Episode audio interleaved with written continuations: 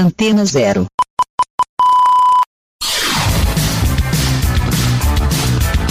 Começa agora na Antena Zero. Let's Go Skate Radio.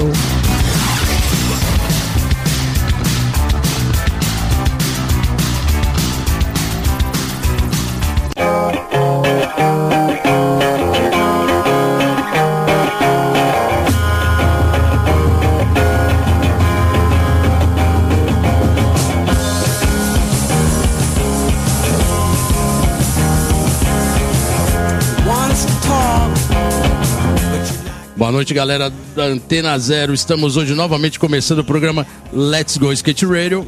Programa Let's Go Skate Radio número 32. Eu com meu parceiro aqui, Geninho Amaral. Bolota! Programa galera? 32. Não, sem errar agora, né? O 32. A gente Pô, falou 10 vezes o 32. 29 e tal. 32, mano. Não, o 31 já estava certo, então agora sem, sem erros e, sem- e com acertos. programa número 32. Geninho, hoje convidado especial, né? Caraca, Parceiro seu também de Skatista muito puro. tempo, né? Skate na veia. Já foi meu patrão foi na marca patrão de tênis. Indiretamente.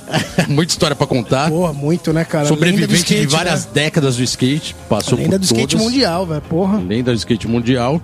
E hoje estamos começando então um programa com um skatista que a gente pode dizer que atravessou várias décadas e passou por todos esses períodos andando com muito skate no pé. Com certeza, sempre andando, né? Sempre, andando, muito, sempre colocando o skate em evidência. E, senhoras e senhores, sem muitas delongas, vamos aqui apresentar o skatista de hoje, Ari Bazon.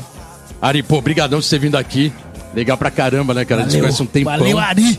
E até é engraçado que a gente, normalmente a gente entrevista amigos, mas não tão amigo. O Ari é amigo de muito tempo, né? Muito tempo. Porra, é skate, né, velho? Foi seu patrão. Porra, tá em casa, Valeu, Harry. valeu hora, obrigado por ter obrigado, vindo. E estamos começando aqui o programa Let's Go Skate Radio. Cara, primeiramente, obrigado. É, fico é, emocionado. Não vou chorar igual os caras choraram. Mas é, é- é- é prazeroso é, compartilhar com irmãos, né? Nós somos irmãos, é uma família. né?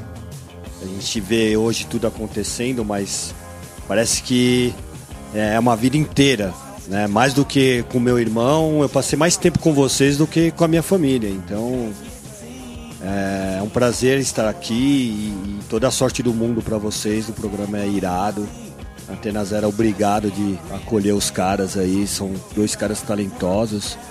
É, o Bolota é uma referência de vida para mim, porque é um cara que, que, que me ensinou a levar o skate como negócio. O Geninho é um, um irmão que eu aprendi muito pela autenticidade que, que sempre demonstrou, até além do que eh, permite. E são pessoas que, que são amigos e são referências. Obrigado aí pra, pelo convite. Tomara que seja legal a Tá em entrevista. casa, Ih, Harry. cara, mas agora quem vai Tá chorar sou eu, pô. Aí chorou, cara. Pô, o Chorão, se o Chorão tivesse aqui, ele ia estar chorando também. o chorão já tá chorando antes. Pô, Ari, mas legal. É, acho que uma das. uma- o que eu já coloquei aqui, né, cara? Você atravessou praticamente quatro décadas. Você começou a andar de skate em 78. Atravessou quatro décadas andando de skate, pegou todas as gerações. A gente vai falar bastante sobre isso, que eu acho que é, é interessante isso no mercado de hoje, né? A gente tá vendo um mercado que tá se, tá se transformando nos últimos anos mudanças muito rápidas e ao mesmo tempo um imediatismo muito, muito evidente hoje, né? E você pegou todas as fases e está acompanhando mais essa agora. É, mas vamos lá voltar no começo, né? Vamos lá colocar no começo a, a sua primeira visão quando você viu skate. O que, que aconteceu aí?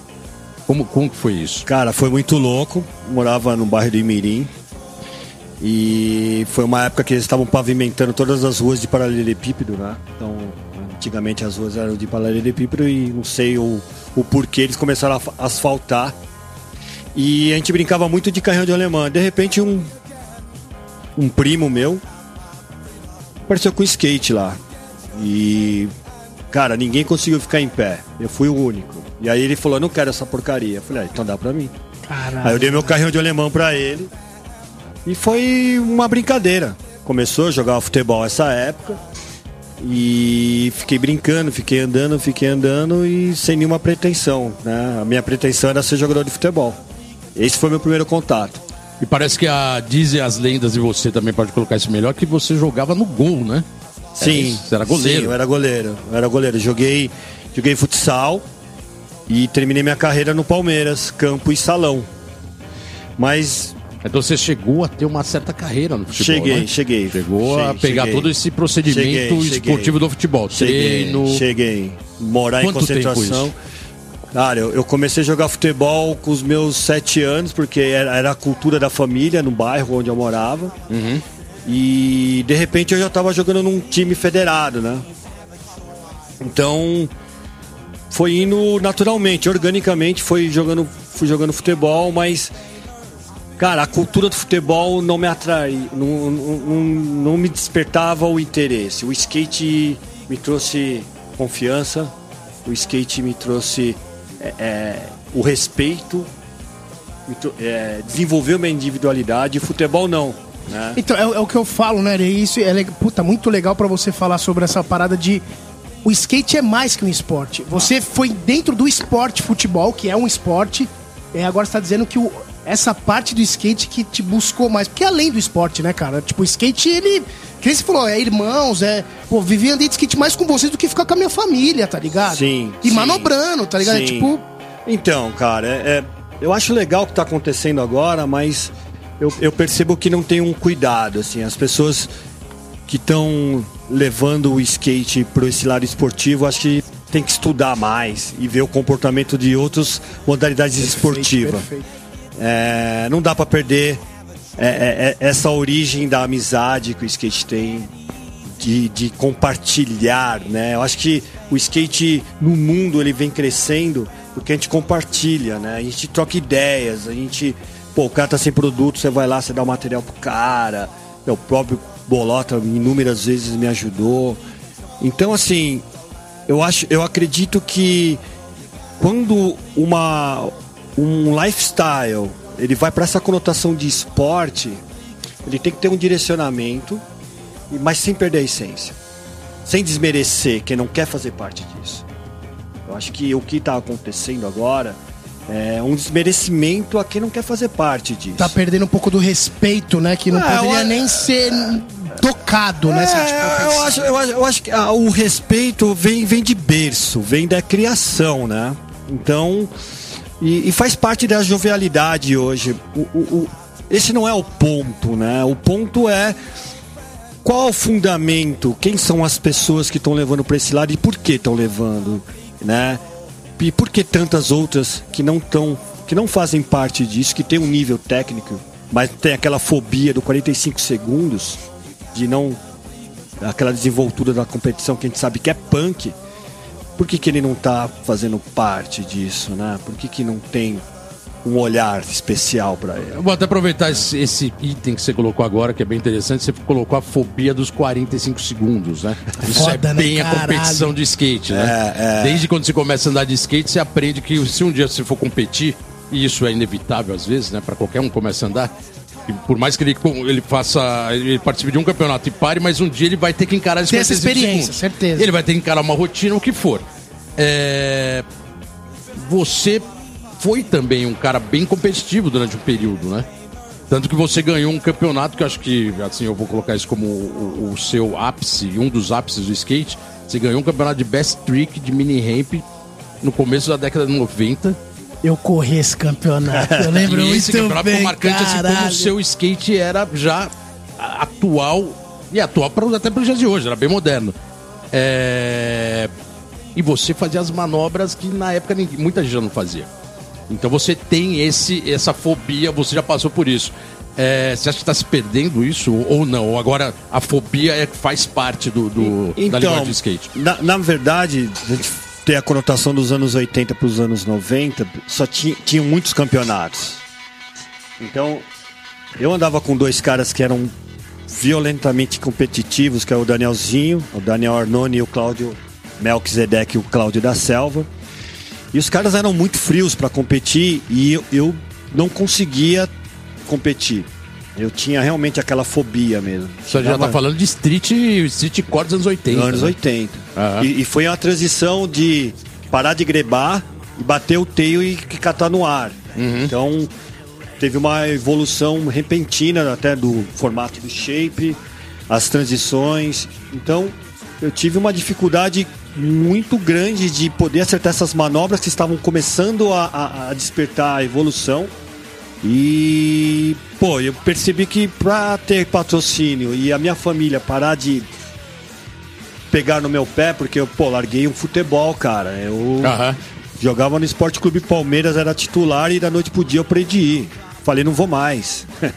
Não quero mais. Era quase pior do que falar que ia parar de estudar. Exatamente. Então, assim, É, com é, certeza. Caralho. o- os meus pais, eles foram legais, mas eu, hoje eu sou pai, eu entendo. Então, assim, eu tinha que voltar com alguma coisa pra casa, não voltar quebrado ou sujo, ou a polícia ter que meu pai me buscar na delegacia porque era proibido andar de skate. Então, assim, eu tive de virar um competidor. E eu tinha muita dificuldade de algumas manobras. Então eu fui inventando e vendo alguns caras que eu me baseava, tipo Natas Calpas, eh, Mar Gonzalez, Jason Jesse, eh, o Christian Rossoi pelo estilo. Então, aí de repente eu virei um competidor. E aquele campeonato foi legal porque eu Só, tava. co- é, só pra, pra deixar ilustrado, foi o campeonato do Pelezão, né? Foi, engano? Pelezão. De mini rampa. Foi o primeiro Mini campeonato de melhor manobra no Brasil. Exatamente. com uma premiação monstro. Aham. Hoje era como se fosse 20 mil reais, assim, era uma coisa. É, foi um campeonato muito É, marcante, e, né? e não, e, a década. e né? foi louco, porque eu tinha acabado de sair da Lifestyle, que foi a, a decadência das marcas de, financeiramente, então foi difícil pro Mauro, né? Chegar e falar, puta, Ari, é, vai ter que ter um corte e você faz parte disso. Eu, eu entendi, falei, não, você tem toda a razão. Jamais poderia um Danielzinho, os caras que estavam representando a equipe que antigamente era assim, né? Mais do que hoje, na verdade. Então, e aí aquele campeonato eu não ia. Aí o Shin ficou me ligando, pô, você tem que ir, você tem que ir. Ah, falei, beleza, fui. E foi legal porque eu não dormi aquela noite, eu tinha saído uma balada. Então eu cheguei virado da noite. Ih, tava virado no evento. Assim funciona, velho. É foda. E- a moda pega, hein? E, pô, e lá tava o Geninho Revelação, Digo Revelação, Bob Revelação, Marcelo Geninho Alva, equipe É. Alva, digo equipe Alva. Cara, Marcelo Just, Alva campeão Jus. brasileiro. Pô, e chegou lá o único cara que tinha uma idade avançada. Eu tinha 24 anos e os caras tinham 14, 13.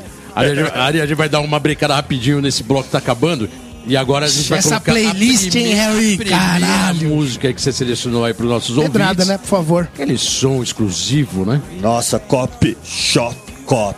Interference. Esse som é a abertura do Trash 911. Sessão hilária do Jake Phelps atropelando Coco Santiago. Santiago. É, aquela- aquele skatecore, né? Isso aí, galera, vamos de cop, chute cop.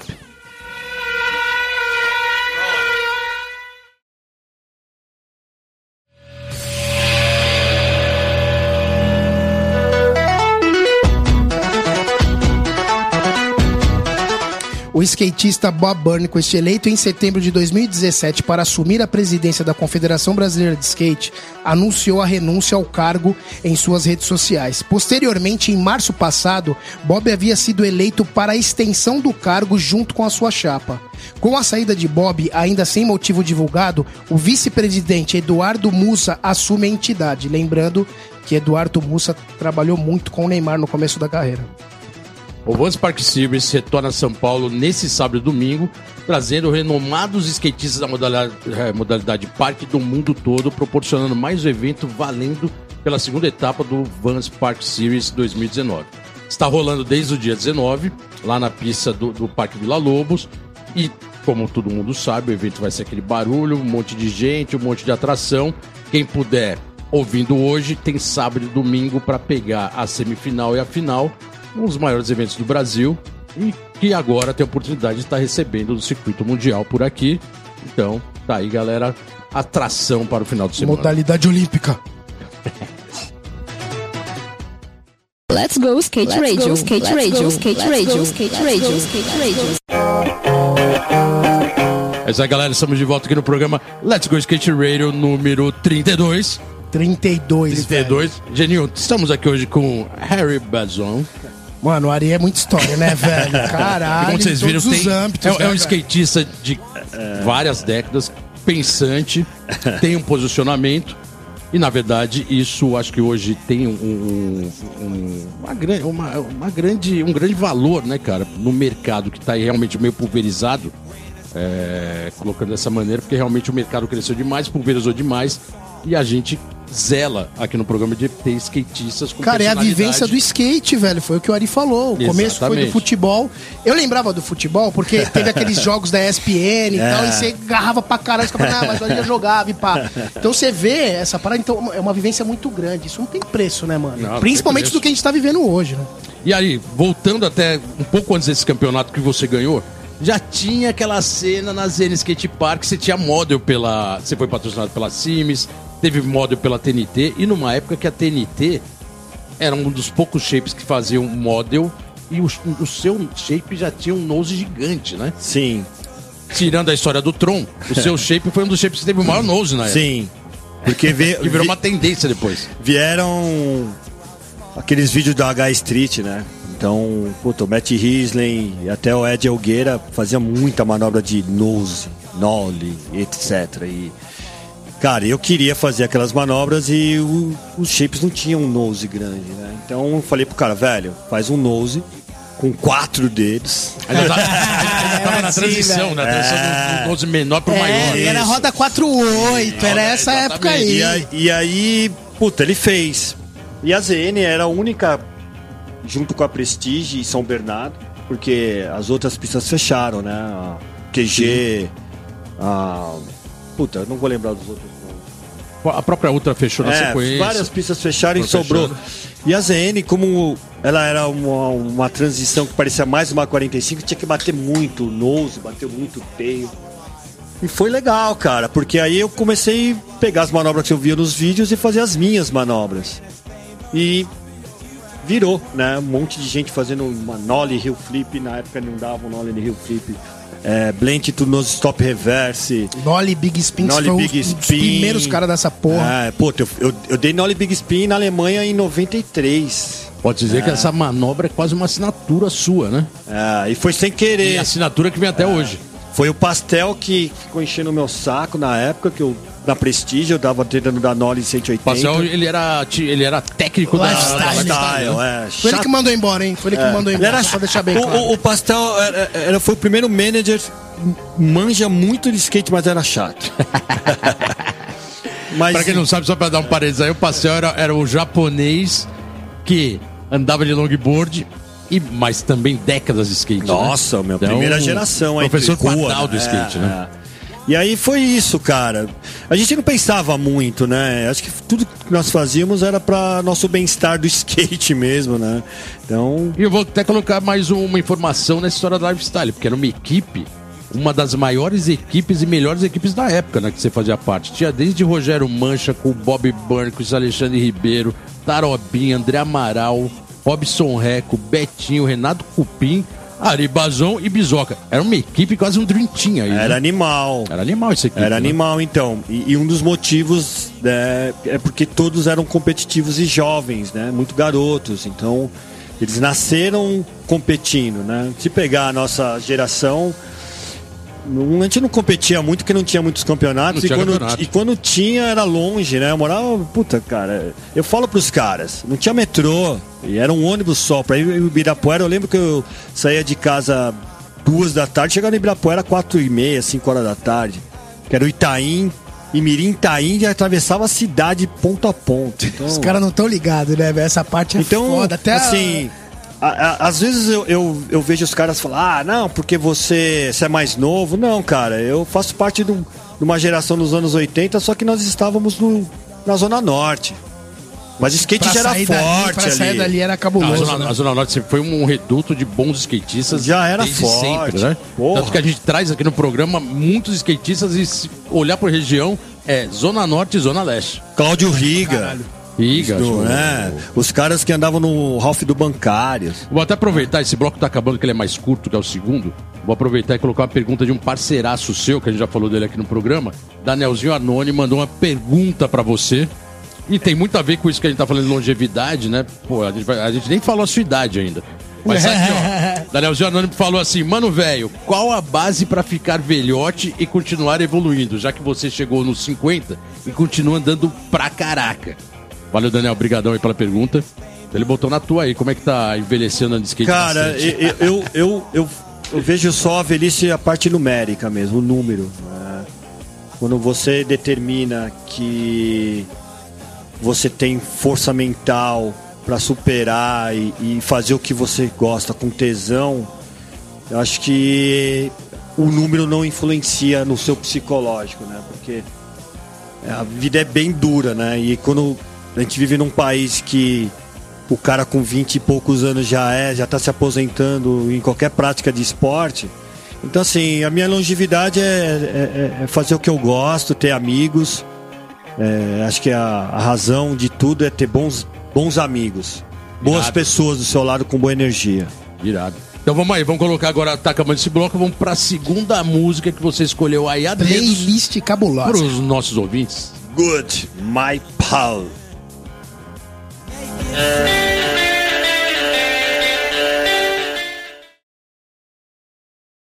Let's go skate radio, skate radio, skate radio, skate radio, skate radio. É isso aí, galera. Estamos de volta aqui no programa Let's Go Skate Radio número 32. Hoje com Harry Bazon aqui da House. Vivência pura do Skate no skateboarder. pé, muita manobra técnica. É, pô, e, e agora cabe, né? Já que o Danielzinho no bloco anterior fez a pergunta, falando que você tá com 50, cabe falar que hoje você tá com 51 anos. né? 51. E aí, então eu já vou até lançar uma outra pergunta pra gente já conseguir se livrar da pergunta aqui dos, par dos parças. parças. Os parças aqui presentes.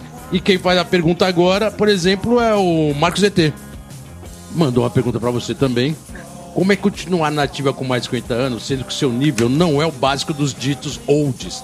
Fashion funk, baba ovo e o caramba que estilo ET, né? Da geração dos anos 60, sendo dúvida nenhuma, sem dúvida nenhuma, você é um dos caras que mais anda dessa geração dos anos 70, 80 que veio até hoje. É, a pergunta do ET é isso aí, como tá nativo aos 50 anos. Cara, eu acho que cada um tem seu estilo e cada um. Eu não. Eu. Acho que os caras estão andando bem no nível deles, na diversão deles. É que eu sou estriteiro, na real. Os caras são andam em bom, andam em transição. Eu comecei a transição por necessidade, porque a perna não aguentava mais. Mas é, eu acho que eu tô andando de skate porque eu tô me divertindo, eu tô. tô. não quero esse estrelado que, que a galera tá atrás aí, tá, tá punk, né? Você vê aí esse empoderamento dos caras, né? As minas têm que fazer isso mesmo porque elas merecem, mas os caras de ficar reforçando que é old school, que. eu acho que não há necessidade, né? Eu acho que é, o mérito, né? Meritocracia, que é, é o mais importante, é quando a- as pessoas se identificam isso, né? Não você se colocar. Mas eu, eu acho que tá todo mundo andando bem de skate, cara. Equipamento legal, pista legal. Graças a Deus. Tudo né? disponível né, na mão. Ah, tá louco, cara. Ó, já vou até colocar também a pergunta que já vai emendar com a outra questão que ele vai colocar aqui no programa. Essa pergunta agora é do Macesso Magrão, pô, seu irmão, Master, né? Master. E também participou da equipe junto com o Geninho. Porra, Magrão. Você foi patrão dele também, Eita. em vários sentidos. Aí o Magrão manda aqui pra você qual foi o impacto, o impacto que você sentiu quando chegou na Aerotour pela primeira vez, quando os gringos não tinham nem um pingo de consideração pelo skate, skatistas brasileiros. Isso que ele tá perguntando foi a primeira ida pra Europa em 93. E você foi junto com toda a galera do skate naquelas, naqueles comboios de skate pra Europa, né? Cara, o impacto Valeu, que eu- Magrão, obrigado. O impacto que eu tive é vou pra cima, primeiramente. Falar, sou brasileiro, meu shape é mais pesado, minha roda não é uretano, mas eu ando de skate, cara. Então foi a primeira coisa que eu, que eu pensei e você foi um cara que, que deu muita força pra gente, que você falou, velho, chega lá, anda de skate. Então. Mas, mas foi, foi difícil, né? Porque ver a, a quantidade e a qualidade do skate dos caras e a gente, Foda. né, totalmente num, num desnível cultural e de equipamento, mas a gente deu trabalho, né, cara? Eu acho que pegar aí desde 85 com o Eda, né? Acho que o nosso ápice foi em 95. 80, 87 na 80, corrida. é, 87, Voltou né? com- 89. 89. 89. Então, assim, eu acho que a gente. O impacto tem até hoje, na real, né? Não, não mudou muito isso. A gente sabe que norte-americano. Mas não- é legal, mas é legal É, vou até colocar, jeito, algum- né? vou colocar alguns detalhes dessa viagem para frisar bem, né, como teve assim essa a sua, sua presença lá.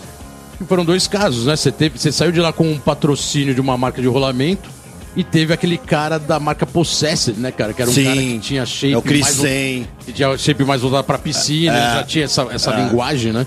Ele viu seu skate e você Puta, conseguiu é. essa abertura com essas marcas, né? Aquilo ali foi Isso é muito bem legal, né? É, aquilo foi muito louco porque, pô, as transições eram altas, né? Eu acho que é, Headlands foi o primeiro campeonato de skate park, né? Era aquele, aquele caldeirão, né? É, então, tipo, pressão. era o Ryder, era o Quarter, então. Vi um cara com um shape pesado, meu shape tinha quebrado na minha volta. Eu peguei 24, 25 e se classificavam 20, então, porra. Saí com um patrocínio da Possessed, que era a marca do Crisen, com 10 madeiras, e o E- NKS, que era a marca de rolamento, que até, até subsidiou a viagem pra Alemanha. então, pô, foi incrível. Na né, época que rolamento nem era tão, tão fundamental, né? Não existiam os, os abecs Não aí. tinha back, era rolamento. Era só. rolamento puro e simples, Então, né? assim, pô, cara, eu acho que a gente tem que fazer aquilo que a gente tá afim, que a gente gosta e foi demais é, essa experiência e os gringos ali é, hostilizando a gente. Então, eu até queria colocar aqui também porque outra história, porque o Biano aqui, quando foi entrevistado, a gente lembrou esse, esse, esse fato. Ele, do, desse campeonato que você estava também, o Carrie, o Carrie Campbell, foi o, o ano do tumulto ali da, do boicote Ah, do skate, sim. um ano antes, né? E aí ele, ele tinha tretado com você e tinha tretado com o Biano, né? Que ele tinha jogado skate do Biano longe e ele tinha folgado com você também, né? Então tava um, ano que o campeonato ali na Alemanha tava aquela, aquele estresse, né? Ah, meu, o cara ficou tirando um brasileiro, tipo, caçoando, fazendo um tipo. E aí ele invadiu minha bateria. Era a puta bateria que eu tive a Honda era com o Mark Valery. E aí, porra, que eu fiz? Empurrei ele, ele veio pra cima, comecei a xingar ele em português e inglês, e aí ele não veio pra cima. Eu vi, fui pra cima dele. Porque a- a- o cara o tempo inteiro caçoando da gente, cara. Né? E, e a gente admirando o cara aqui, usando o tênis do, do nego safado, e o cara zoando com a gente, entendeu? Invadiu a bateria, pegou o skate do Biano, jogou longe. Tipo, um nego arrogante. Mas aí, no final de tudo isso, eu acho que os caras que a gente mais admiravam lá, da- primeira geração de street, Mark Valery, Tommy Guerreiro, os caras tinham Tibalt me cumprimentando. E no final, acho que você lembra que o Karen Camp, nós estava numa balada, ele veio, veio trocar ideia trocar comigo, ideia, né? tipo, Sim. pedir desculpa. Mas é isso, né, cara? Eu acho que a gente teve de, de, de mostrar pro mundo com aquelas nossas calças largas. É, ali, até, até porque o, naquele período ali, que era o começo dos anos 90, o skate americano, lógico, reinava, né? E o skate brasileiro estava aparecendo e com uma qualidade muito boa. E é aí que começou a se criar o respeito, né? Sim. Veio galgando. 93 foi a primeira vez que apareceu um monte de brasileiro lá que não sabia nem falar inglês. Sim. 94, 95 o Digo ganhou e aí veio. Sim. Então, assim, foi realmente uma, uma ascensão de conquistas num território neutro que era a Europa, mas onde os americanos reinavam, né? É, os caras não sabiam nem onde ficava o Brasil, né? Então, de repente, aparecem uns caras e, e, puta, na modalidade street, né? A gente correu street. Então, cara, que- quem são esses caras, né?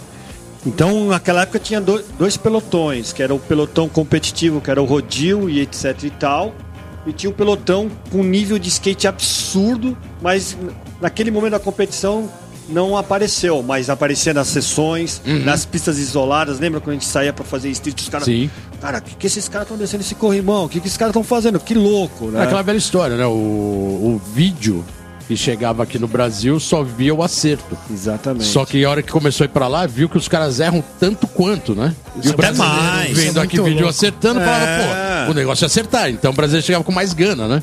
Não, e os e caras. detalhe, hein? Os europeus no final acabavam ficando todos os lados dos brasileiros por carisma porque não tinha esse apelo Total. todo americanizado, então o europeu ficava mais pro lado dos Era brasileiros. mais social com a galera. Exatamente. Então, assim, os brasileiros acabaram conquistando de vários terrenos ali, né?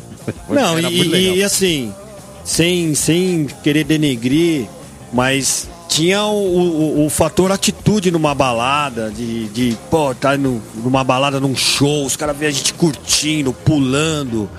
Então, eu, eu acredito que nós mostramos pros caras não só o skate, mas atitude. De ficar ali vendendo pilhas e pilhas de shape e os caras ali com, com manager. A gente É, tinha todo o Né? aparato ali deles e a gente ali fazendo a gente as se virando pra sim, sobreviver não, se virando, Mano. saindo na balada, é, naquele momento. Participando do lifestyle totalmente como um Pô, porra, animal. como o animal. Bolota falou, os, os europeus ficaram apaixonados porque nós compartilhávamos, tipo, cerveja, coisa que norte-americanos a gente sabe que os caras não fazem isso. Então, É, criou todo esse carisma, né? com- com aquele, os europeus, né? aquele carisma, e, e na real você foi o primeiro team manager, né? Porque o Bolota o que tinha inglês melhor da gente, tirando depois veio o Bob falando com uma fluência. É, mas o Bob ele ficava É. fazendo tipo lá, ele não queria falar inglês, ele não queria ser tradutor pra ninguém, né? ele queria ser intérprete de ninguém. Vai, Bob, vai lá falar inglês, não sei o quê. Ah, ficava no carro lá, olhando pro teto, falei, então vai, vai eu, né? Ah, mas ela era mais timidez do Bob. Essa época a gente pode falar que era timidez. Era moleque, era moleque. Mas você vê que louco, tudo foi muito orgânico, né? Tudo muito é, espontâneo. Um novo, um novo mundo. Não, né? e de amizade, assim. Por isso que, que a gente não pode perder esse lado da amizade. Skate família, verdadeiramente família, cara. Porque é isso que, que move, é isso que faz crescer, é isso que tá fazendo as pessoas ficarem maravilhadas com, com, com o skate. Se ficar Irado. só competição, grupos fechados, que não estão ali sendo brother ou ensinando, passando um fundamento de uma manobra, cara, na boa, é, a gente cansou de ver heróis aí, quando, um dia o cara vai perder. E se ele não tiver skate na veia, ele Já para. era. Irado. Então, ó, vamos, vamos fazer o seguinte, que acabando mais esse bloco, vamos pra terceira música aqui que você escolheu a dedo. Pedrada. Qual a música que vai agora? Pedrada? Mind Spiders, wait for us. É isso aí, galera. Vamos de Mind Spiders.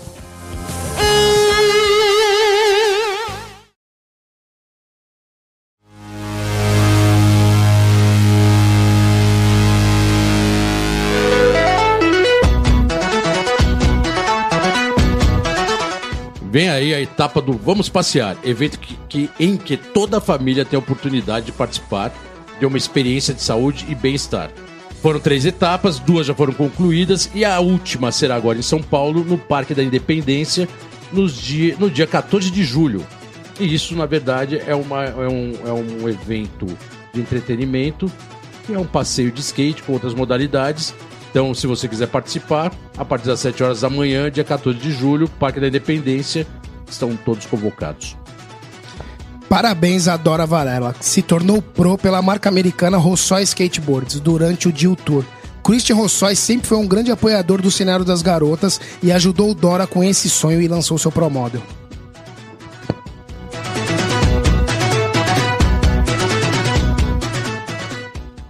Let's go skate radio, skate radio, skate radio, skate radio, skate radio. É isso aí, galera. Estamos de volta aqui no programa Let's Go Skate Radio número 32. Geninho, muita conversa, Pô, muita, muita história, né, muita cara? história, Vivência do skateboard vivência de aqui na nossa skateboard, frente. algumas décadas de skate. E, Ari, eu acho que era legal agora, a gente já tá passando do- da metade do programa.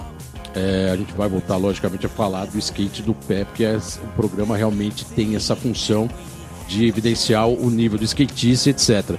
Mas tem um outro lado seu, que eu acho que também é evidente no mercado há um certo tempo, que foi pro lado que você acabou indo, que foi o outro lado da mesa, na parte comercial, trabalhou para algumas empresas. E queria destacar aqui uma das empresas que se tornou uma gigante no período. Você foi o, o, o marketing da Plasma e foi numa época que a gente tava falando em off aqui, o Geninho fez parte né, da equipe Plasma. Foi uma equipe grande, uma equipe de nível. estrutura cabulosa, Uma estrutura né, velho? cabulosa. Nunca se tinha visto isso. Talvez em alguns momentos mais, uns momentos menos, mas a Plasma tinha colocado um conceito de estrutura gigante no Não, era skate, muito né? A, né? Era muito. Era assim, Sim. top, o, o- produto tá vendendo muito, a marca decolou, chegou a ter motorhome, muitos eventos. E você encabeçou essa parte E eu acredito que a partir daí te deu, até me corrija se não foi um pouco antes dessa parte comercial do skate, mas a partir daí você desenvolveu uma bagagem também profissional do outro lado da mesa, nessa área de marketing, eventos e, e empresa. É, foi um puta momento de ouro do skate, né? E seu também, né? Então, a Plasma, na verdade, o backstage da Plasma era muito forte, né? Porque tinha um Marcão, que era o Wood Boy, ele que desenvolvia todos os produtos. E o Salomão, visionário, né, cara? O cara, se eu não me recordo, eu acho que eu fui o primeiro skatista marketing, gerente de marketing numa grande empresa. Era isso que eu queria colocar. Eu, acho, acho que, que foi o tinha primeiro, não tinha. skatistas Não. ainda trabalhando dentro de Não empresas de tinha. skate, né? Não Skatista tinha. de fato É, e, não tinha. Então, assim, como eu trabalhava no escritório do meu pai de contabilidade e, e eu sempre percebi que o skate tem esse backstage muito forte, até porque você era uma referência na época de trabalhar na, tri, na, na Trip, né? Não era Trip, era. Na Overall, né, de skate. Mas Primeiro, aí. com a Trip. Então, pô, ver você com, uma revista que não é segmentada e você transitando, aquilo me chamou muita atenção. Falar, caramba, tem mercado. Então eu, eu comecei, falei, bom, o que, que eu posso ser? Comecei a ser team manager, aí fui team manager da AVB. Foi o primeiro trabalho realmente de backstage foi a AVB. A BB veio antes da Plasma, né? Veio, foi, veio, né? veio. Você foi da equipe É, e também ajudou é. no desenvolvimento da, da imagem da, É. do skate com a AVB, né? O turco falou: quero montar. Eu quero um team manager. Quero um cara pra cuidar da equipe. E você, junto com, com o Tatu na época que era o marketing, você fazer toda essa assessoria. Porra, aí começou, né? Uhum. Mas eu já fazia trampo de designer também, que aí eu até trabalhei na tribo, então foi- Sim. Eu, eu fui. Cara, acho que a necessidade fez eu evoluir, cara. Eu vi que eu tava ficando velho mesmo andando de skate. Ah, por que velho? Porque ele é street, cara. Quando veio o Game Thomas descendo aqueles puta corrimão, eu falei, ferrou. Corrimão foi divisor de águas. Foda, né? Nossa, cara, foi um Cabuloso. choque, assim. Aí falei, não, eu um vou sair do skate e vou trabalhar. Então eu fiquei procurando meu espaço, foi como designer aí, mas o, o grande boom foi a Plasma, porque tinha um backstage forte, tinha o Geninho, Masterston Magrão, skatistas pensantes dentro da marca, que isso contribui quando um skatista ele pensa, ele contribui com a evolução. Então, é, foi uma gestão que nós fizemos. Teve todo mundo envolvido. E o mais legal é que eu acho que você pegou a ascensão, né? Porque eu lembro quando a marca surgiu, a, a ascensão da marca que saiu lá de um escritório modesto, vamos dizer assim, que era lá na Zona Leste, se não me engano, e depois a coisa veio tomando um vulto gigantesco, né? Criando fábricas, escritórios, e a coisa ficou high-tech. E você acompanhou toda essa evolução da marca, né? Então, eu peguei, eu peguei essa, esse final da transição bem final, Aham. mas o Magrão e o Geninho já, eles já estavam na empresa quando foi para já, era, já era da equipe. É. Mas o, o importante da Plasma, ela, ela tava com uma bipolaridade de, de ideologia, se era surf, se era skate.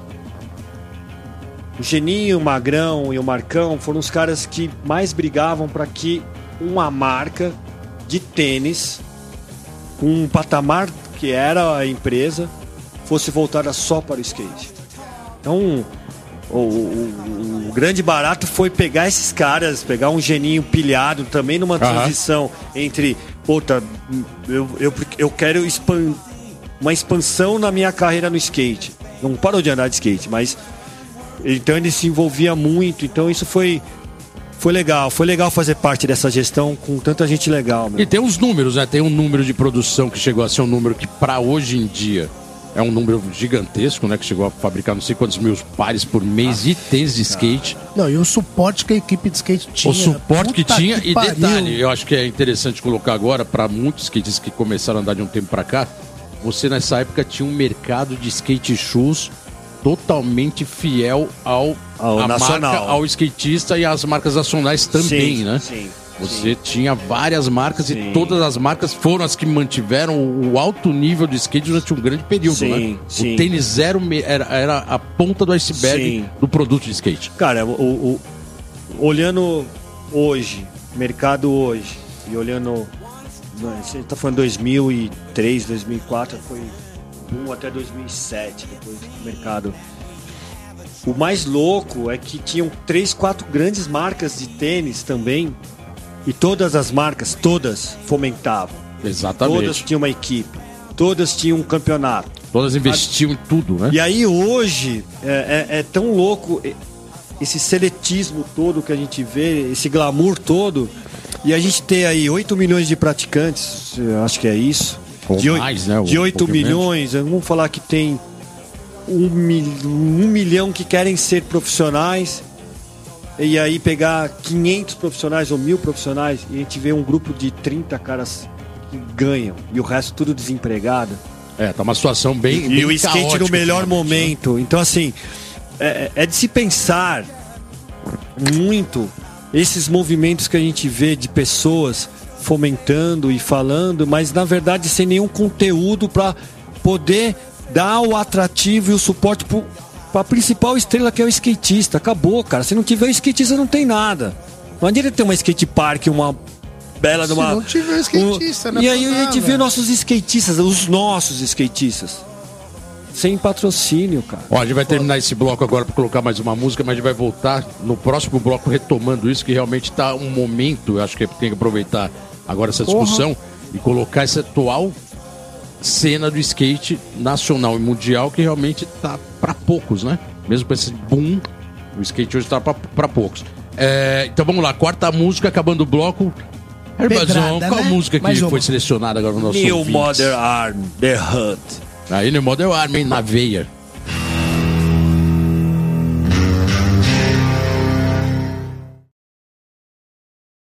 Let's go skate radio, skate radio, skate radio, skate radio, skate radio. Essa galera estão de volta aqui no programa Let's Go Skate Radio. Ari, a gente terminou o bloco anterior dando uma questionada e dando uma. um- um- um- colocando aí um- uma lupa em cima da cena do skate atual. E acho que tem algumas observações. A gente sabe que é bem complexo tudo que está acontecendo hoje. Mas acho que no final você deixou bem claro que tem hoje muita gente, mas para poucos se prevalecendo no mercado como um todo. Sendo que antes, nos anos próprios no final dos anos 90, começando dos 2000, a coisa era mais homogênea, as marcas investiam mais como um todo, então muito mais gente se prevalecia, conseguia se manter nesse game. É, hoje que a gente está acompanhando é que a coisa mudou, estrangulou demais. Estamos numa, numa crise, mas ao mesmo tempo é, o que se vê é que poucos skatistas estão tendo retorno, poucos skatistas estão tendo situação de profissional de fato, ganhando para isso. E até os que estão em evidência também estão ganhando muito pouco. É, é um quadro estranho, né? É um quadro que muita gente está questionando, mas ninguém tem muito o- o- o- a resposta do que está acontecendo, né? Eu acho que você que trabalhou numa empresa grande como a Plaza, bem que o game mudou, é, até no próprio mercado de shoes, consegue ter uma visão um pouco mais aprimorada disso, né? A gente. O skate, ele, ele, ele não é só o skate, ele gerou um comportamento onde tem a moda, onde tem a arte, onde tem a música. Então, todo mundo se apropriou da imagem e aí as marcas se perderam com isso, porque o trabalho de marketing hoje ele tem que abranger todo esse universo para poder é, performar, igual o futebol. Né? Hoje a maioria dos tem clubes tipo como o Barcelona que paga o atleta vendendo a camiseta dele, entendeu? Porque gerou isso. O skate não. Ele, ele, ele ficou órfão desse conceito porque nós nos fechamos muito agora. As marcas se fecharam muito. Então ficou óbvio. E aí aconteceu o que nós não queríamos. Lembra? No mercado europeu nunca existiam tantas marcas porque era prevalecia o marketing das marcas norte-americanas. Então os skatistas europeus não, não evoluíam. Agora tem um mercado interno. Então o, skate brasileiro ele parou de pensar. Ele tá ainda querendo participar de um cara. É, é igual o cara old school querendo ser um corrimão. o mercado parou, ele não tá vendo que o skate é tudo. Então tem um lado aí, colocando ele por essa linha de raciocínio, parece que o mercado tá meio acomodado, vamos dizer assim, ou anestesiado. É um dos dois, né? Ou ele tá acomodado ou ele tá Anestesiado, tá anestesiado. Porque não sabe o que faz, ou acomodou e falou, já que tem alguém fazendo, mas é só uma marca ou duas, como a gente já sabe, então deixa fazer. A gente tá aqui só olhando espectador, mas isso tá influenciando no mercado como um todo. Então é anestesiado. Tá né? anestesiado e assim, sem estudar, sem estudar aquilo que você faz, você não vai entender a evolução. Evoluiu. Então, se pegar hoje as marcas brasileiras, é, tem duas ou três que faz mesmo, né? É, a gente pode falar as marcas que faz mesmo, né? Você pe- pegar a própria Drop Dead, pô, os caras vivem fazer tour. É lógico que tem outras marcas, mas que faz um marketing elaborado que vai expandir essa informação que chega até numa trash, são os caras. E, e você vê que, se você for falar com o Eduardo, deve estar passando uma dificuldade enorme, porque o moleque hoje ainda prefere uma marca gringa. Então eu, eu acredito que tem que fazer o trabalho que era nos anos 80, cara, criar experiência. Você criou experiência, você vai deixar Não, o cara vou- amarradão com você. Mas eu vou fazer só um pouco advogado do diabo. É, tudo bem que a molecada e a cultura brasileira é gostar de marca gringa. Isso tá no nosso DNA desde moambagem do Paraguai, lá nos anos 70 e vem embora. Então, assim, infelizmente a gente tem essa cultura de prevalecer o que é de fora. Mas, ao mesmo tempo, o mercado nacional já teve um, um apogeu, já bombou muito, teve seu mercado consolidado. E aí volta a perguntar, então não tem um pouco de acomodação, então, de ficar olhando e falar, pô, mas é gringo, aí joga a culpa no gringo, mas também o Brasil não faz nada? Tá meio assim, esperando o gringo ir embora? O gringo não vai Falou, tá, embora. eu- eu- assim- falando, então, a gente tá falando de um mercado globalizado, né? Eu, eu O sempre. gringo não vai embora, mas o Brasil tá esperando que vai embora. Não vai embora, então tem que ter alguma coisa Mas se você, se né? você pegar a maioria das marcas, é que eu tava falando, tipo, existia um investimento muito forte no, no varejo. Então, todas as marcas que, que têm um potencial, que fazem parte de grandes distribuidoras, eles até hoje questionam quanto que foi investido em PDV porque o lojista tinha que vender, entendeu? Mas só que. E, e era um momento que não tinha uma internet bombando, que hoje o cara pode entrar na internet e comprar produto. Sim, e, não, tem um monte e de sai, mais- e sai muito mais barato. Só que a contrapartida é criar experiência. Senão, assim, vamos pegar os festivais. Senão Lula Palusa não existia, cara. Como é que pode um evento, né? é, tão grande com um ticket médio tão alto? E tem outros universos. Tem um evento de motorcycle que é o Look Friends, que é um outro universo. Que você olha lá, não tem marcas nacionais de skate lá, tem marcas undergrounds do mundo motorcycle. Aí você vai no Tatuí, que, que é outro festival enorme. Não tem marca de skate, mas tem marca de tatuagem. Então, assim, os mercados. é, eles estão evoluindo e é o que eu digo, o- o- esse cara que anda de skate, ele não tem mais o tesão de comprar um produto nacional porque não tem experiência. Puta, cara, eu posso dar um exemplo muito perfeito do que a gente viveu da questão da plasma, que nem o Ari tá falando do Lollapalooza, né? O Lollapalooza a gente não tem nada de ação de skate lá dentro. Seria mais... Cara, a gente já colocou a, a- a mini ramp no show do Bad Religion, do Pennywise, Ah, lembra? sim, sim. Pô, eu, Buiu, Sim, Magrão, sim. você... Cara, como que não, né? Cadê as marcas? É, os relacion- Plasma, é, é- marca nacional. É e, relacionamento. Por isso que eu tô dizendo assim, é, a minha geração de skatista não era só. Desculpa, deixa eu só colocar, é, analisar um pouco isso que o Geninho colocou. Naquele período, era, era conveniente ao mesmo tempo fazer essa ação toda, mesmo que tivesse um custo, porque aquele público que estava ali, ele estava muito voltado para o skate. Hoje, tudo bem, aí mudou-se o game, mudou-se o público. Só que aí o skate parece que não está mais alcançando esse público. Que hoje, que é o mesmo show, que é esse show que o Geninho falou que tinha a mini ramp da Plasma. Porque quem domina hoje não é marca nacional. Mas- não mas- tem aquela, Mas aí o mesmo lá, né? público hoje que só, só é mais novo, mas é o mesmo público que vai no mesmo show, até no Bad Religion no Lollapalooza, será, aí eu pergunto, não seria interessante, é o que você falou, não seria interessante voltar a ter uma mini ramp lá dentro, voltar a ter um trabalho maior de skate, pra cativar de novo esse, esse, Eu- eu esse concordo. cliente Eu perdido? concordo. Eu concordo, mas assim. Mas parece que se acomodou e falou, ah, então já que parece que eles não gostam mais, então também não vai. E aí também não vai, também não conquista, né? Ô Lota, eu acho que tem isso, mas tem o, tem o network. Eu tenho certeza que o promotor desses grandes festivais devem entrar em contato com essas grandes marcas internacionais pedindo isso. E o cara fala: olha, é, infelizmente isso não faz parte do meu planejamento. Essa é a diferença. Eu tenho certeza que os caras procuram as grandes marcas que a gente conhece. Não precisa citar os nomes. Tenho certeza absoluta, até porque essas marcas estão lá dentro dos festivais. Pois é, mas, então, aí- não, aí só, Elas estão lá dentro, mas primeiro- elas não oferecem o skate como um grande atrativo. Porque o que, Que que é a elas estão. experiência que Então, tá- mas qual é a experiência que esse- essas grandes marcas estão fazendo nesse esse evento massificado de público jovem? Tudo voltado para ou mídia social ou por influência. Sim. Ou seja, mudou a linguagem, Sim. mas ah, também o skate não. Isso eu tô colocando assim bem cor da coisa. O skate não tá peitando. Não precisa ser as marcas grandes, não. As marcas de skate não estão peitando de estar lá combatendo isso. Porque Mas- o trabalho dessas marcas grandes vai ser colocar Mas é falta o de- influência porque tem número. Mas- Só que realmente tá na hora de colocar o skate novo naquele cor, que é aquela guerrilha. Bota o skate ali pra ver se não vai fazer barulho. Talvez faça. Mas então, Bolota, é, usa a mesma mídia social. se a gente for ver o velho marketing com o novo marketing, voltado ao skate, tinha uma competição das marcas de estar de, de tá causando essa experiência. Então era o campeonato da Kicks, era violento. Aí a, a, a Free Day fez um puta time, um melhor vídeo. Então todas as marcas tinham um investimento voltado diretamente para o skate. Hoje, nós mesmos saindo vendendo, a gente já ouviu de uma marca falar assim: não, nós não queremos campeonato. Nós queremos ação de experiência onde envolve arte. Aí quando tira a arte, não tem o movimento que é o esporte, que é o comportamento, que é o skate.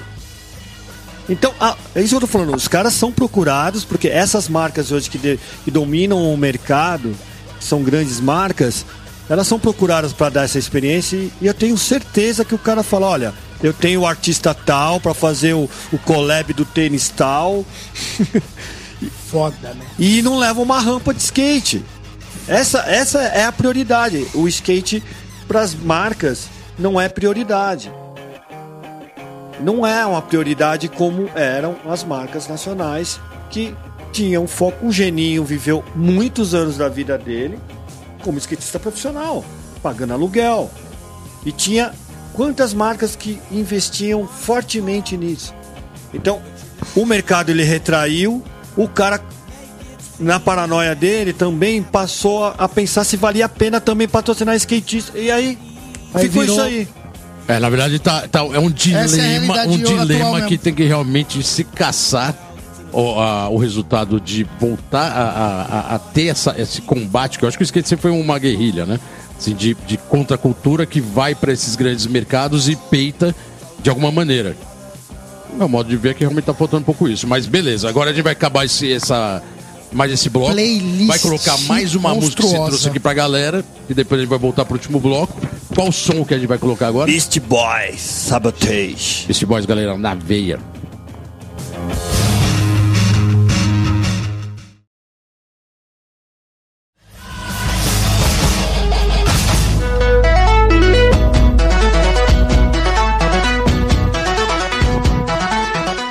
Profissional Maurício Nava, skatista carioca e conhecido pelas manobras criativas e inusitadas, lançou seu promodo de tênis pela marca Urban Boards. Com algumas ações de divulgação de lançamento dessa parceria, o tênis já está chegando nas skate shops. Parabéns, Nava. Tecnologias e artes. Ao longo de quatro encontros, os participantes realizam exercícios teóricos e práticos no videomaker renomados do cenário de skate de Guarulhos e do Brasil. A parte teórica inclui a história dos vídeos de skate do Brasil, contada por, por integrantes do Crew 55 Video Magazine, junto com o Diogo e Diego Ramos, que são conhecidos como Gema, e tudo isso que eu tô falando, que a tecnologia e a arte vai acontecer no Sesc ah, Guarulhos, do dia 20 ao dia 23 de junho agora. Então, compareço.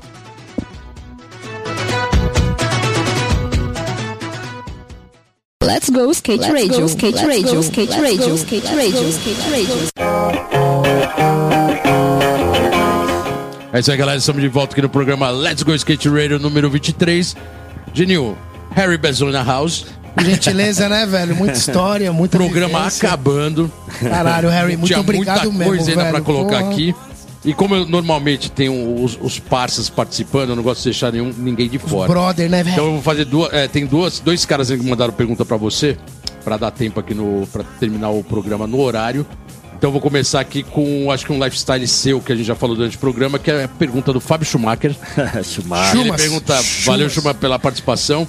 Falaria, explica essa parceria cada vez maior do skate com o mercado de motocicletas que você hoje tem participado. É, que eu falei, esse é, é o mesmo cidadão, o mesmo cara. Então, é, as marcas de moto estão percebendo que isso já acontece lá fora, que tem um nicho interessante e esse cara que é, anda de moto e anda de skate, ele, como ele faz com as marcas, ele é fiel. Então, se ele gosta de uma marca X, ele gosta dessa marca e, e é um puta lifestyle, né?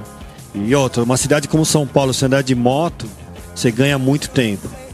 Então, ah, cada vez mais eles estão percebendo que tem skatistas que, que pode também criar essa demanda de consumo com caras que têm esse lifestyle. na verdade, a gente tem que também a- acrescentar aqui a, a, a parte verdadeira e roots da coisa. Você anda de moto, né? Sim. Você tem sua moto Sim. e, esses, e recentemente você teve apoio de uma marca grande, né? De Sim. moto. Então, eu, eu fiquei bastante tempo usando a Royal Enfield, quero agradecer aos caras, ao Gui. E agora eu fechei uma parceria com o Shibuya. Fiquei uma semana com a Trife. Obrigado, galera. E, e é- e é irado isso, porque é co- como disse, né, cara? Os caras estão vendo que tem que criar experiência, né? Pô, o cara que anda de skate, ele anda pra cima e pra baixo, cara. Então, ou ele tá no- indo no patrocinador, ou ele tá numa pista de skate, ou ele tá numa balada. E se o cara tá com uma moto, tá com um carro, todo mundo vai ver, todo mundo vai perguntar. Isso é o marketing de experiência. Então, acho que o skate, ele tem esse efeito, né? É, marketing jovem, mais né? direto, é, é, atual, né? Vou fazer mais uma pergunta aqui antes que estoure o programa. É, pô, esse aqui é seu filho, né? Diego Oliveira. Mais um Plasma Boy. Mais um Plasma Boy. Ele pergunta: Ari, como você vê hoje ah, a relação do skate nas Olimpíadas? Como você está vendo isso? Cara, Olha, tô- Diego, obrigado. E o Diego só reforçando que ele vai ser o, o entrevistado em breve aqui no programa. Eu, eu puta, acho irado, cara. Você quer saber a real? Eu Acho incrível. Acho que tem, é, é o que faltava pra gente ter é, o skate realmente mostrar como o potencial que ele tem. Ele pode ser comportamento e ele é esporte. Você pode só ter um lifestyle andando de skate e não ser atleta. Você não precisa dormir bem, comer bem e andar bem de skate. Porque sempre foi assim. E você pode ser atleta, você pode fazer uma academia e andar de skate e, e Você não vai ter uma escolha, né? Exatamente. Então, eu tô achando isso fantástico, cara. De você poder escolher o lado. Escolhe o seu lado, mano. Qual que você quer? Você quer ser core, skatista raiz, você quer ser Você é atleta? Competidor, É, né? Puro. Escolhe, cara. Irado. Irado, puta show, não é? Valeu, valeu, obrigado, Diego, pela pergunta. Dieguito. Os parceiros aqui, os parceiros todos envolvidos. É... Ari, a gente tá realmente acabando o programa, tem pouco tempo. Eu acho que tem. Puta, ficou muita coisa aqui de fora da, do, do seu currículo, assim, de. Cara, de quatro décadas de skate. Muita Tinha vivência, velho. Tinha a sua viagem, a primeira viagem pra Califórnia, né, 2012. E, e eu acho que mais o mais importante, já que a gente entrou no, no ritmo de do outro lado da mesa comercial, você é dono da marca 1968, muita gente não sabe, né? 198 Skateboard e tinha distribuidora também, teve todo um trabalho com a Chad, teve modelo Sim. de roda. É, acho que era legal você colocar esse momento seu também como empresário, né? Não Ah. só como marketing de uma empresa, mas dono de uma empresa. Ah, eu, eu e o Luiz, meu sócio, eu, nós resolvemos ir para San Diego. A de 968 surgiu lá porque a gente ia trazer marcas undergrounds. Então a gente escolheu San Diego porque é uma cena de um skate diferente. Não tem, não é glamorizado, então. E chegando lá, nos deparamos com uma fábrica de shape que faz os shapes da Anti-Hero só pros skatistas. Não é comercializado, só pros caras andarem. E o cara gostou, andei de skate na mini ramp do cara e o cara falou, meu, lança uma marca. E aí não tinha nome, tudo que a gente fazia de pesquisa na internet. Falei, ah, vou pegar a minha data de nascimento e criamos a marca. A marca surgiu na Califórnia. E aí nós criamos a Junk Tree, que é a distribuidora. Hoje ela. Eu fechei a distribuidora, a marca continua. Por essa dificuldade que a gente vê de mercado e, e, e, e por ser uma empresa independente. É, a gente tinha um quadro de skatista muito grande, então a gente tinha quase 20 skatistas na marca, então é isso que eu te falo, né? Uma marca pequena e a gente tinha material gringo, não era shape nacional, né? Eu acho que é assim, talvez nem dê tempo de responder isso que é complexo, mas assim, é, como dono de marca, é, a gente sabe que a briga hoje é como manter a empresa investido, que a gente estava questionando aqui. Onde, onde foi o tendão de Aquiles aí na 968 nesse sentido de manter a, a empresa do jeito que você gostaria? Foi quando o mercado favoreceu as marcas internacionais, simples. Então, assim, eu fazia o marketing. Mesmo a sua marca sendo brasileira, mas com produto importado. Então, mas o meu produto é o preço, era um preço de um shape que tinha um marketing internacional mais forte. Então, uhum. era quase igual o preço de um creator. então, o moleque entrava na loja porque ele ah, obviamente o marketing da creator é mais forte. Então é isso. Então, foi uma incompetência minha também. Eu poderia ter é, estudado melhor e, e, entrar nessa briga, não olhando o mercado interno, mas externo. Uhum. Esse foi o meu único defeito. Então acho que as marcas nacionais têm que olhar com o marketing que está acontecendo lá fora e fazer aqui, igual, cara. É isso que eu vejo. E meter bala, né? E manter Animal. o trabalho e fazer a coisa é acontecer. Não olhar para o nosso mercado, olhar lá fora. Ah, meu, os caras estão fazendo 10 mil vídeos. Então, meu, hoje o cara não precisa ter uma, uma 3D, né? O cara tem um celular e faz. Então é isso que falta. Irado. Ali, estamos terminando o programa. Vai dar pra colocar a última música ainda, será? Já vão direto pra saideira, então na, já estamos na despedida? Ari, sem a música, então não vai dar pra colocar a última música. Ari, pô, brigadão pela presença. Foi irado, né, cara? Acho que uma conversa bem legal de longevidade, de visão de mercado, né, cara? Mas é aquilo que a gente fala, Skate mano. na veia. Tem que ter parte 2, que é muito, é muito. Tem que ter é parte 2, sim, não, com aí, né, certeza. Né, Vai Irado. voltar aqui novamente. Volto com o maior prazer. É, pô, vários parceiros aqui participando das perguntas. É, como ele está acabando, gostaria de deixar o microfone aberto para suas considerações finais. Agradecer sua presença, agradecer aos nossos ouvintes, né? Tamo aí, galera. galera é, acompanha a gente lá no Instagram. Agradecer aqui a Rádio Antena Zero, tá sempre aí forte e firme com a gente. Vamos que vamos.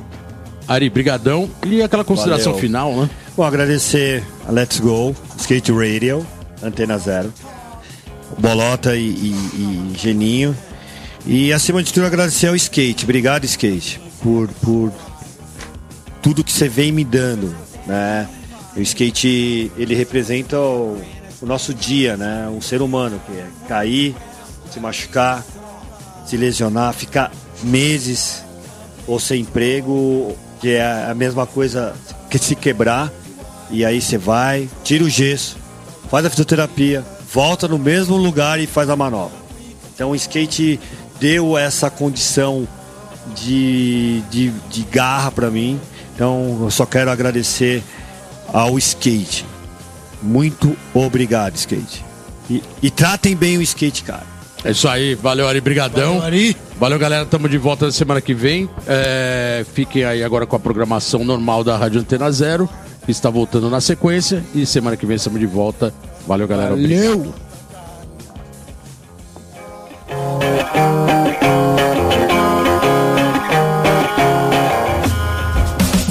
Você ouviu pela Antena Zero Let's Go Skate Radio. Produção e apresentação Fábio Bolota e Geninho Amaral.